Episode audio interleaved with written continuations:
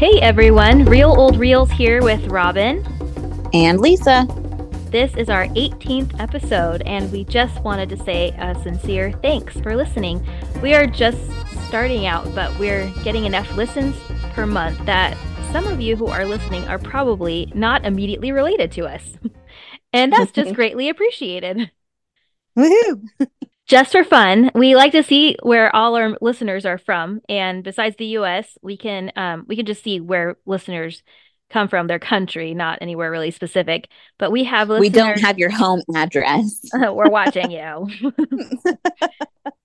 we have listeners from Hong Kong and Switzerland, Italy, Romania, Germany, the UK, Canada, and Japan. And that's just so awesome. We're having a really good time talking about these movies with you, and we hope you're having fun too. Yeah, it's so fun to watch the audience grow. And I love to hear, I would love to hear the opinions of our listeners, especially our foreign listeners. Um, I don't know if they grew up with these movies or if this is their first time watching or or what. But if you guys have reactions, questions, or suggestions for films you wanted featured, follow us at Real Old Reels on Instagram and give us a comment or even send us a message. Yeah. Back to business though. Ever since we started this podcast, I've been wondering when will we talk about The Man Who Shot Liberty Valance? It's a great movie, my favorite Western. I've seen it about a billion times. Tell us what this baby's about. Oh, and warning this episode contains spoilers. Yes. So the film begins with Senator Ransom Stoddard and his wife, Hallie, visiting the small town of Shinbone. A high profile person like the senator draws a lot of curiosity, but the reason behind his visit is quickly revealed as he's attending a funeral for the local Tom Donovan. The press can't let it go at just that and demand that Ransom tell them why he feels the need to make the trip for a nobody like Donovan. Of course, this story not only concerns me. Old Pompey in there, Link, they were part of it. But I suppose I'm the only one who can tell it through. I read about the old days in Shinbone in the paper's files. There was no mention oh, of a ah, Tom. You're a young man. Young man. You only know it firsthand since the railroad came through. A lot different then. A lot different before, Mr. Scott. A lot different. Ransom goes on to tell the tale of years earlier when he came upon the town as a victim of the stagecoach uh, of a stagecoach holdup. I'll take it anything. Will you take your hands off? What kind of man are you? This kind, dude.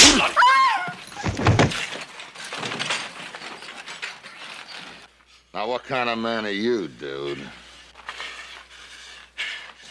I'm an attorney at law, and I'm duly licensed with the territory. And you may have us and your guns now, but I'll see you in jail for this. Jail. The le- legend of Ransom's time there is that he set up a school, became a political figure, and shot the troublemaker Liberty Valance. While two of these things are true, Donovan Donovan was secretly the real hero that rid the town of Liberty Valance even though it may not have been his absolute in his absolute best interest, since Ransom was his main competitor for the love of his life, Hallie. Donovan was the big name in Shinbone and the real hero of the story, but after losing Hallie, he nearly lost his life and slipped into the shadows. And this is while Ransom gets the girl, the glory, and the career this film kind of rips your heart out and throws it on the floor. Yeah. It's so sad, but so good. Yes. And it has a lot of layers to it. At its basic level, The Man Who Shot Liberty Valance is a love story fraught with revenge, regret, honor, patriotism, and ideals. The surprise at your first viewing will be how you may side with Ransom Stoddard at the beginning of the film, but as the story unfolds, your heart breaks for Tom Donovan. The injustice of Hallie falling for ransom. Ah! Tom, Tom was there first. he had it all planned out. Well, all right, Tom. What are you trying to tell me? I'm telling you that Hallie's my girl. I'm building that brand new room and porch for her for when we get married. Well, Tom, I guess everybody pretty much takes that for granted. Everybody except Hallie. Maybe you. Now, that's a damn lie, and you know it. And I think it's interesting to debate where Hallie's head is at. I mean, even when we first meet her in Ransom's retelling, you can tell Tom is smitten by her, but she seems only semi interested. You could argue that she aches for a bigger world of reading and civilization as she becomes entranced with Ransom's school and vision of the future Shinbone. But when we meet the aged Hallie, it's apparent that she loves that town and yearns to move back to Shinbone. So who should she have married? Well, I am Team Don Tom Donovan all the way. Now, now, you folks all know that, well, the, the jail's only got one cell and the lock's broke and I sleep in it. I dang well should have known nothing would happen when you came in here. Now go on, get out of here, you big old fat water buffalo. Get out of here. We got work to do. Hallie, I ain't at yet. Well, go on, get out of the way. Sit down. Hallie? You know, you look mighty pretty when you get mad. Yeah, but we can still discuss it. no, I am. No, no one else can have an opinion. and wasn't that perfectly decent of Tom to save Ransom from getting shot, even though it resulted in Hallie marrying Ransom instead? Tom becomes the hero, performing a service for Ransom that he can never repay. And this is the level I watched the movie from. Just a straight, lovely, heartbreak heartbreaking tale. However, some time ago, I watched it with some friends as an adult and realized an aspect of Tom and Ransom's relationship I hadn't before. I think before when I saw it, I thought, oh, Tom is being such a selfless guy for Ransom, saving his life. Like he's just so noble.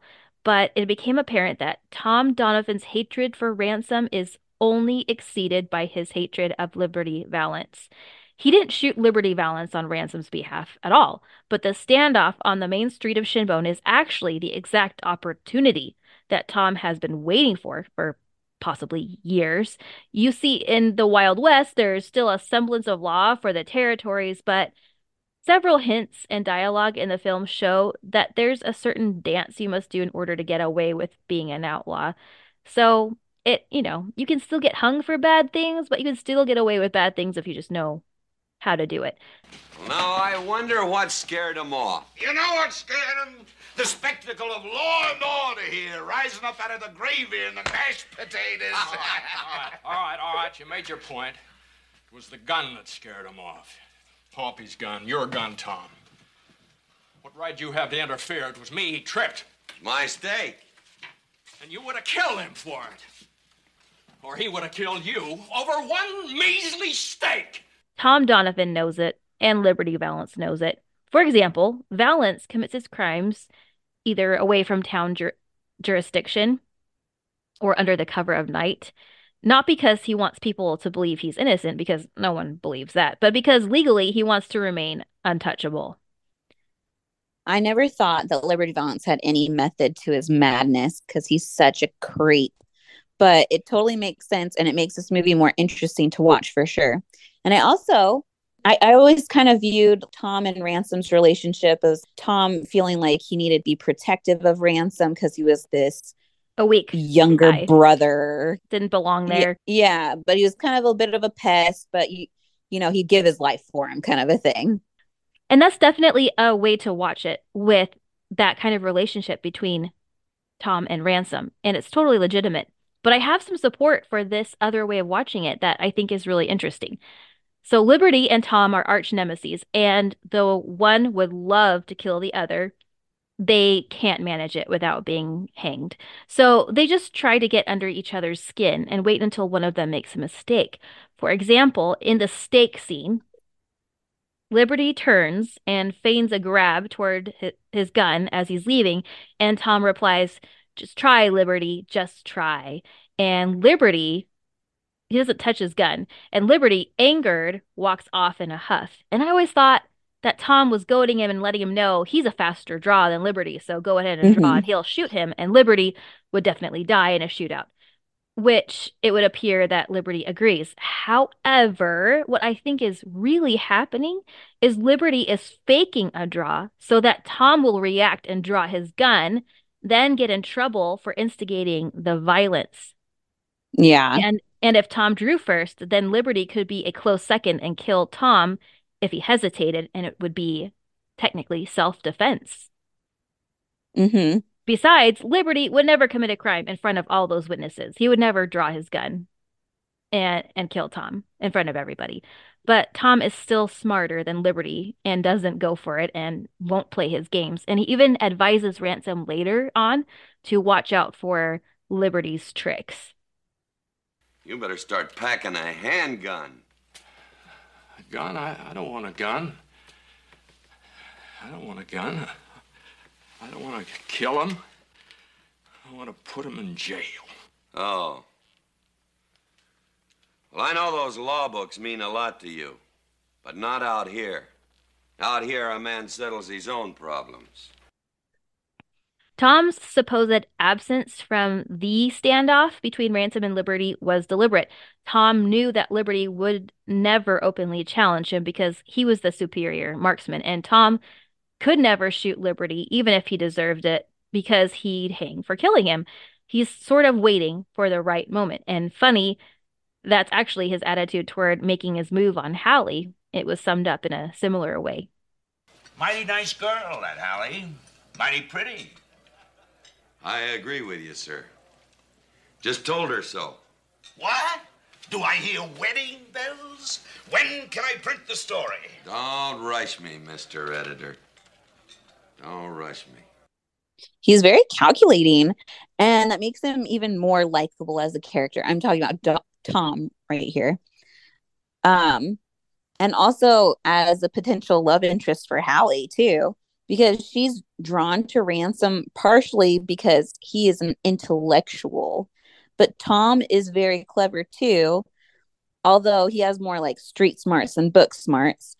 And when you're looking at it on the surface level, Hallie chooses brains over brawn, but actually Tom and had brawn and brains too. And that's why it, I have another reason to be t- team Tom Donovan. Well, I'm going to give you a few more reasons to be Team Donovan as we go on. Still, we're uh, sticking to this this plot though. With this level of viewing, no one is the hero. Ransom and Tom become allies by necessity, which is never explicitly said, but the hatred of this relationship that Tom just absolutely sees with is apparent during the election. Tom needed Ransom so that he wouldn't hang for murder, and Ransom needed Tom to win the election and bring about the law and order he stood for and defended and could have easily died for. And Ransom very likely thought he would lose Hallie if she found out what really happened early on in their relationship. Tom, the murderer, is stuck with his life in the hands of a man he loathes and ruins his future. And Ransom seems to have it all political career, friends, and popularity, and the girl. But it all hinges on his bravery standing up to Liberty Valance, which he didn't do. So, this is another way to watch it. And it's just as heartbreaking. Even more heartbreaking. Yeah. Are you crying over there? Yes. But believe it or not, there is a final way of watching the film, which is, you know, it just goes to show what a genius John Ford, the director, was. There's a lot of ways to take his movies. Such a jerk with horrible hygiene and serious issues, but still, what a filmmaker he was. Okay, so wait, I know he's a jerk, but is there a story behind the bad hygiene? Um, from what I remember, just never bathed, and but also on this set in particular, he had a a, a poop bucket because he didn't go anywhere. He didn't go anywhere assigned to him to use uh to go number two. He would just go kind of so anywhere. they weren't even filming on location. So you would Yeah. think that There's probably a bathroom. wouldn't be a problem. right. Really gross. Just uh, owned it. Really owned the grossness. Before I tell into it. yeah. Before I tell this version of the story, I think a few facts about Ford need to be laid out. First, he was known for doing a lot of Western films on location, and heavily romanticized versions of the settling of the West. Tough, heroic cowboys, beautiful damsels, gunfights, etc. But John Ford was getting older by the time he directed The Man Who Shot Liberty Valance, and plenty of people made note of the differences in this one. I think at the time they chalked it up to his growing list of eccentricities, see poop bucket, and pronounced and just his pronounced arrogance, which was always been the case. He wasn't above playing all kinds of horrible mind games with people to get a certain reaction. He had a list, and you didn't want to make the list. yeah. We didn't really go into this, I don't think, when we talked about his other famous film with Maureen O'Hara in it, The Quiet Man. But he and O'Hara were friends, sort of. she maybe one sided. yeah, she's she never really knew where she stood with him. He'd invite her to dinner and on his boat with his wife and kids, and he visited her parents in Ireland several times just to chat about being Irish. And they talked about making the quiet man for years, but he also completely randomly punched her in the face at a party. cool. And, yeah, publicly humiliated her a lot and gave her the silent treatment and spread false rumors about her. Basically, like a middle school girl. right, yes. But with a guy like John Ford who can make or break you, it was all part and parcel to the genius that he was, I guess. Months leading up to The Quiet Man, he and Maureen had sort of a father daughter type relationship. It was at its best chummy. But at that time, he began writing her love letters full of lines that suggested he was completely besotted with passion for her. The letters didn't seem to be on his mind if they ever met in person, though. Like they and had, he was a lot older than her, right? A lot older, super married, and it was like they hadn't even existed. And at first, she thought he's clearly drunk letter writing, the ancestor of drunk dialing. But they kept, a little more effort. yeah, I mean, you've got to put a stamp on it and put it in. That seems really advanced. But they kept coming and coming, getting more uncomfortable to read. So, you know, just one would have been like, okay, whatever. But they kept on coming. And it's funny that it didn't really cross her mind all this time that he was in love for with her for real. she she finally concluded he was just messing with her for her upcoming role in The Quiet Man. He wanted to get a certain reaction from her, and he was a director, but he sort of got into character before his films. So, whatever that character he decided the, would be, I'm not really sure. The, yeah. like, like, is he supposed to be John Wayne? it was a romantic movie, so I think he was trying to be swept away in some sort of romance, like, and she was the object of John Wayne's affection. I don't know, honestly. Yeah. Maybe no one does. Although it was, it, it and it and it was more calculated and menacing than artistic.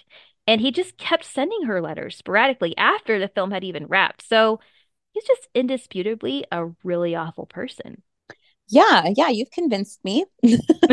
um, he was also a huge bully throughout the whole film of The Man Who Shot Liberty Valance. And it surprised me that this time the main target of his bullying was John Wayne because they had worked together on a lot of films and Ford was, in a way, responsible for his rise to fame. But throughout shooting, Ford would constantly bully Wayne about his avoidance of serving in World War II.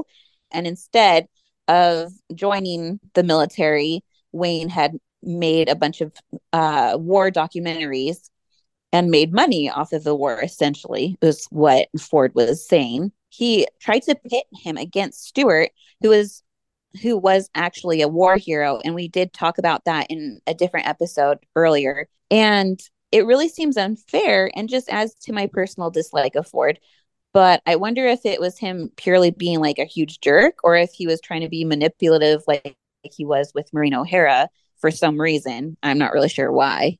Yeah. And actually, it's funny. Lee Marvin, the actor who plays uh, Liberty Valance, so good at being bad. Um, apparently, he was able to avoid good at what he does. yeah, yeah, yeah.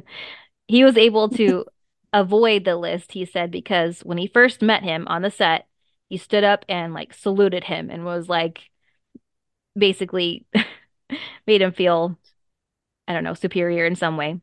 And that kept Huh. him off the list, at least for the duration of that movie.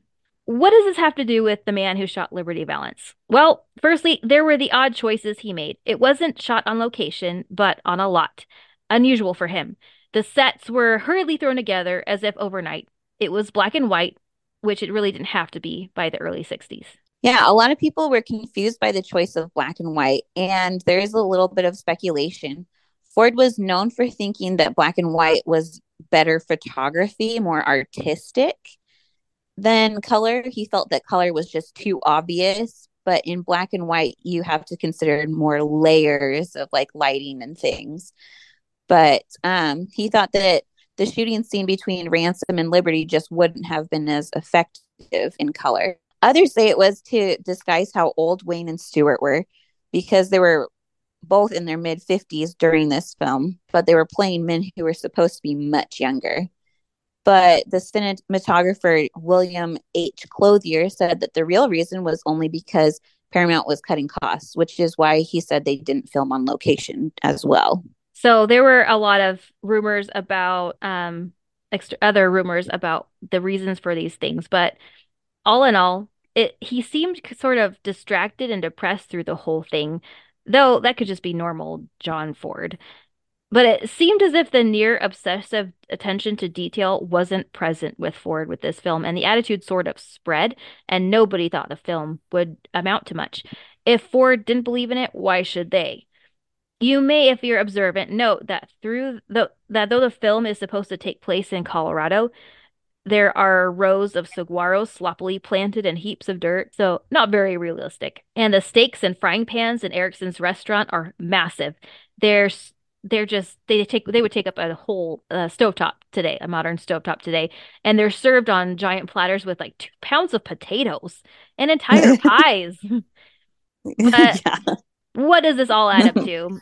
Is it sloppiness or is deliberate decisions? Yeah, maybe a little bit of both. Who knows?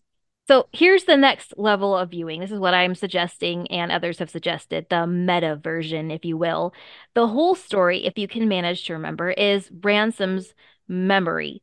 He comes back to Shinbone for a funeral, now a big fish in the country's political sphere.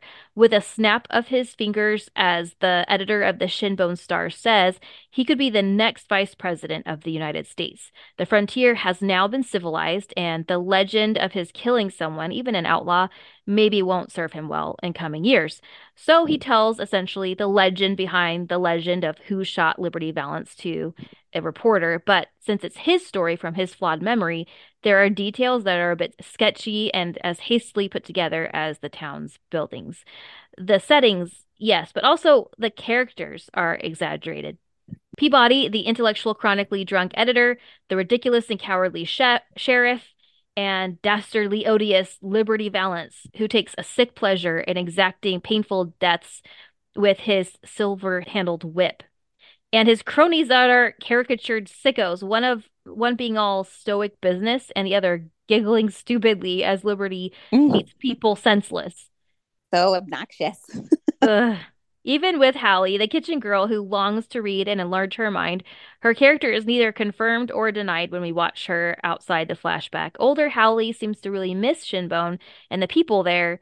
And thinking of this, uh, thinking of it this way, my mind snaps to the point when Ransom asks her, "Who put the cactus rose on Tom's coffin?" And why does he ask this? He he obviously knows they both have warm feelings for Tom, but maybe Hallie wasn't as head over feet head over heels for the life Ransom offered her after all. Maybe she's simply putting the cactus rose on the one true part of the narrative. It becomes a more loaded question. And the scene when the conductor says anything for the man who shot Liberty Valance, the look on their faces could be first level, basic level remorse and a reminder about the death of their friend, or the second way of viewing it, guilt about keeping a secret that seemed to benefit the two of them, Hallie and Ransom, more than Tom, or at the third level, vexation or irritation that even after telling the story to news to the newspaper, they will never be separated from, from what happened because legends never die.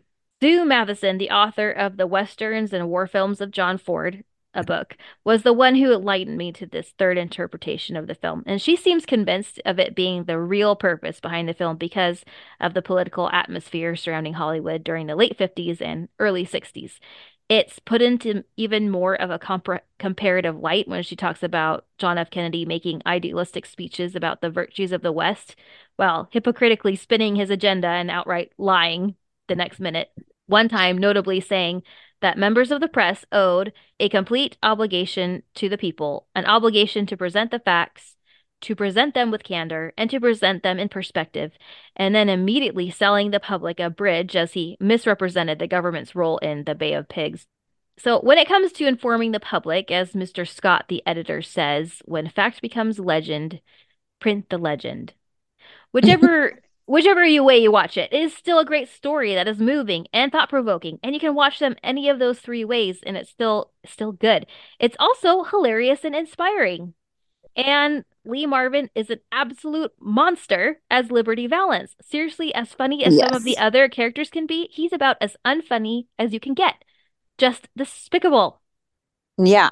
I remember as a kid feeling like he was more of like a funny villain because his cronies were like giggling to the side. So I, I think like as a kid, I just didn't understand like what I was supposed to be feeling in those scenes. Right. But now watching it as an older person, it's so sadistic and creepy watching him take so much pleasure in hurting innocent people. Yes, it's very gross. So, did I brief sufficiently about this movie for you? I could go on if you need me to. No, no, please don't. Next month. Next month we have another month-long theme for February. Want to tell us about this surprising theme for February, Lisa? Yeah, I'm really looking forward to this month because I am a sucker for classic romances.